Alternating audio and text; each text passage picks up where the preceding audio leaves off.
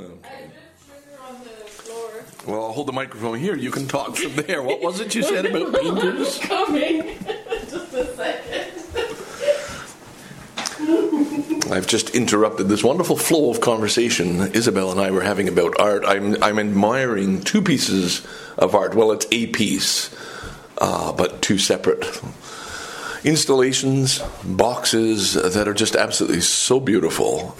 Truly an inspired work of art. But Isabel is questioning whether they were really inspired or not. But you were saying something about painting, an artist feeling or don't feel.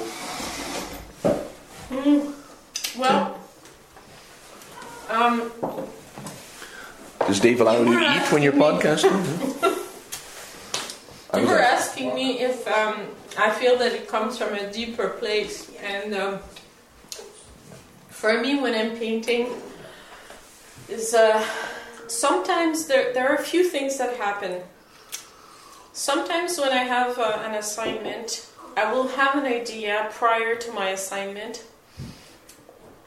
but then I will start painting and think, "Oh, I'm not doing that. I'm going where this painting is leading me to go, and this is where I will go." But then later I find that my original idea will pop out when I don't expect it, and I was like, oh, okay, I went back to this without even thinking. You know? So does it come from a deeper place? I don't know, but... And then when I'm painting something else, sometimes when I'm in the process of it, I don't know really what I'm doing. I'm just kind of, okay, well, I think I need to add some red here. And then I do it, and I don't really think about what's going to happen.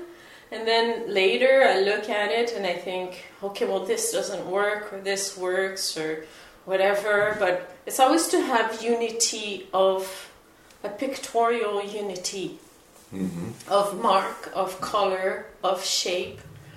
To create something that is really dynamic for somebody to look at. Like when you're looking at it, what are the... do you want to feel energy? Do you want to feel calm? Do you want to feel... you know, there are emotions you can beckon with the kind of marks that you use. It sounds like you're saying it's both, that there may be a flow, or things may just emerge almost on their own just as you're doing it, and at other times it's trial and error, or you'll try something and, like that red color, decide, no, that's not the color I want, it doesn't feel right, and go back and change it. So it's maybe... But there must be more. It's like I look at this one up on the wall, and to me it's inspired. Like it's... I don't think you could consciously have a picture of that in your mind and map that out and say, okay, this is what I want to do. It's all of that process. It just comes out. And the end result, you just know. I think I have another friend who's an artist, and the question I asked her once is, or that she seemed troubled by, was when is the painting finished? When do you stop? When is that end point? And she said that was always a problem for her. You're nodding your head. They can't see that, absolutely. But you're in agreement. We talk about it because... what I do, being a student now, is that I post my pictures of my paintings on Facebook at various stages of them being made. And often I see that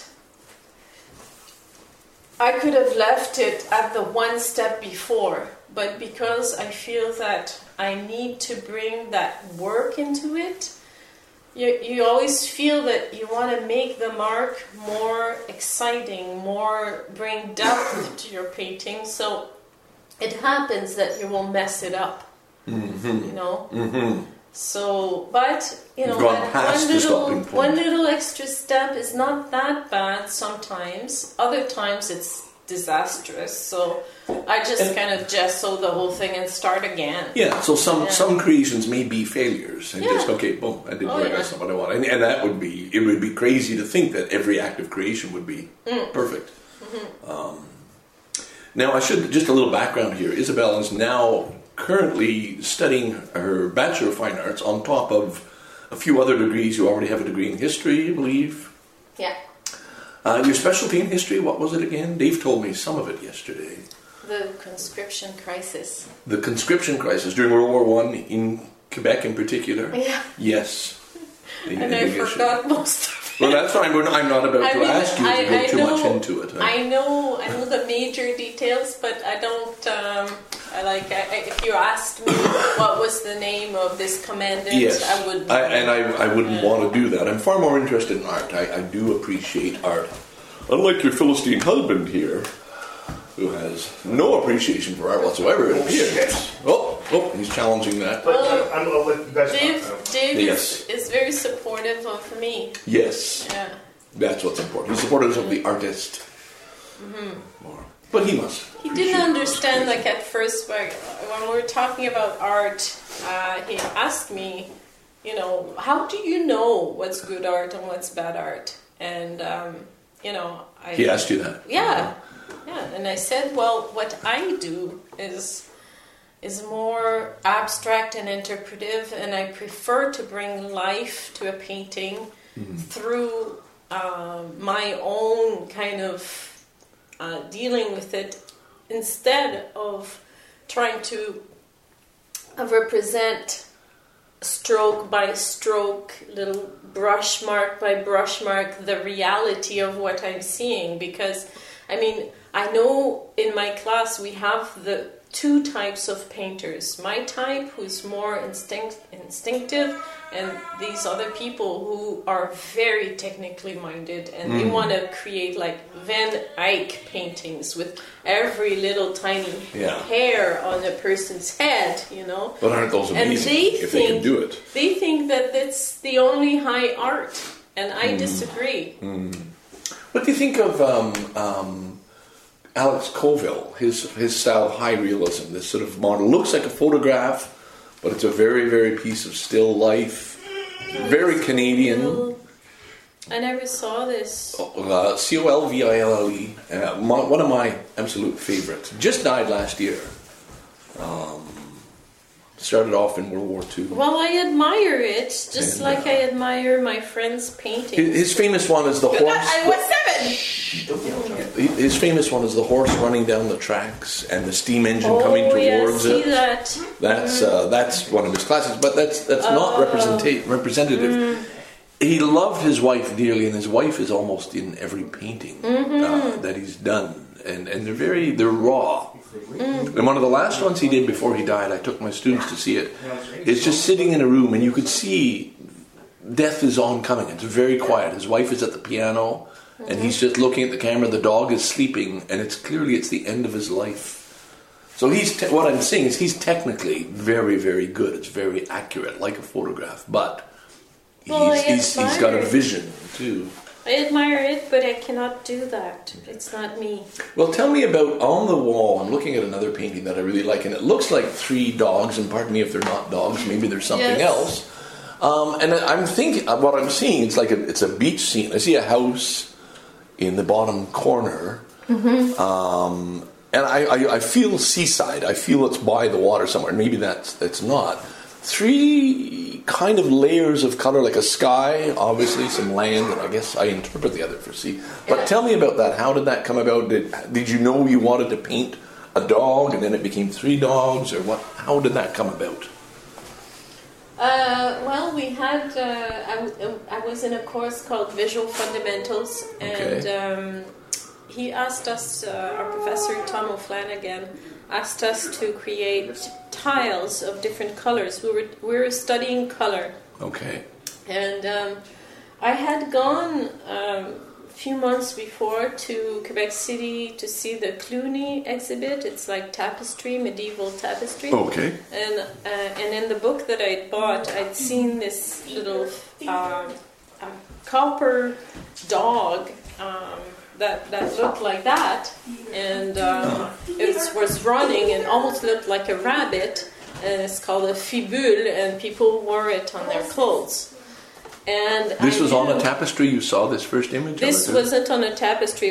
It was in the book. I never saw the actual copper piece. This is like a little copper piece, maybe this big.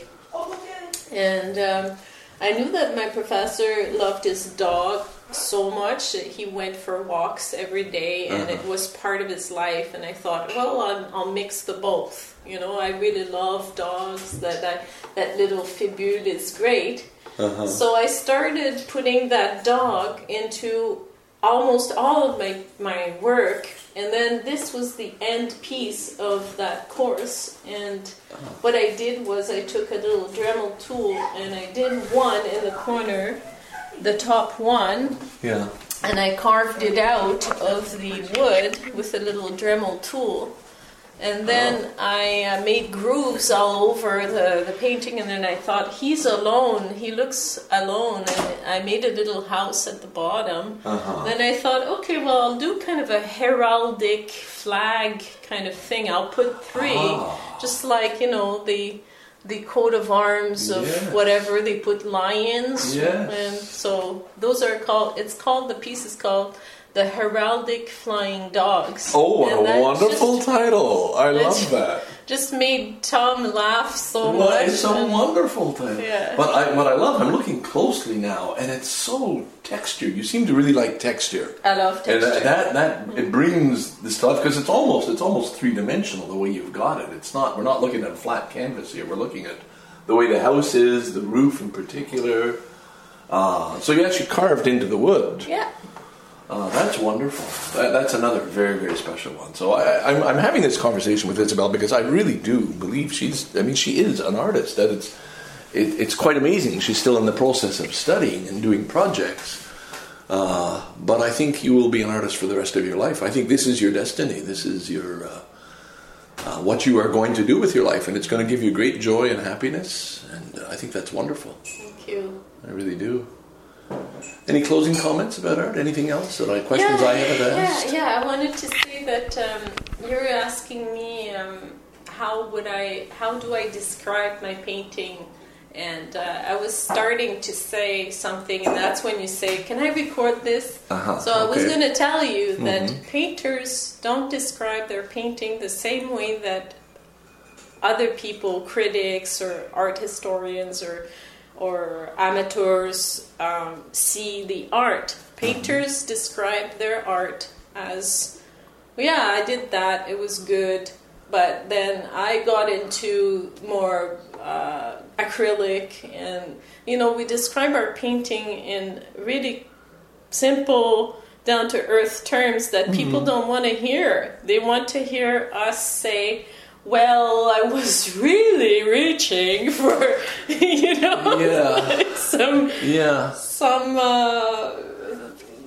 you see this, don't start analyzing me, because I just told you, but not you, but I mean, when one sees this, they shouldn't start thinking, well, Isabel, obviously, is troubled by the domesticity of life, because the dog is a symbol of domesticity. You're on to something there. I was thinking it was your French-Canadian roots. For some reason, I'm connecting it with the fleur-de-lis, and I'm connecting those three things. And I see, to me, when you say heraldic, of course, that's the French element. The blue. Yes. Oh, well, yes, see, you see? Well, that's okay, because then people can start making their own kind of interpretation, and then the piece doesn't belong to me anymore. But I am telling you, this is what I did, and I was worried about the color and other things that people wouldn't want to know about. Well, I think that's the thing, though, right? As the artist, you're involved with the process of creation, the act of doing, and so on. The viewer of the art only sees the end result, and that's what they want to do. So there's two different views, and the artist is never going to see the end product, the painting, the same way a viewer who comes at it cold does. Absolutely right? Not. You know what went into it, and so that's been kind of fun.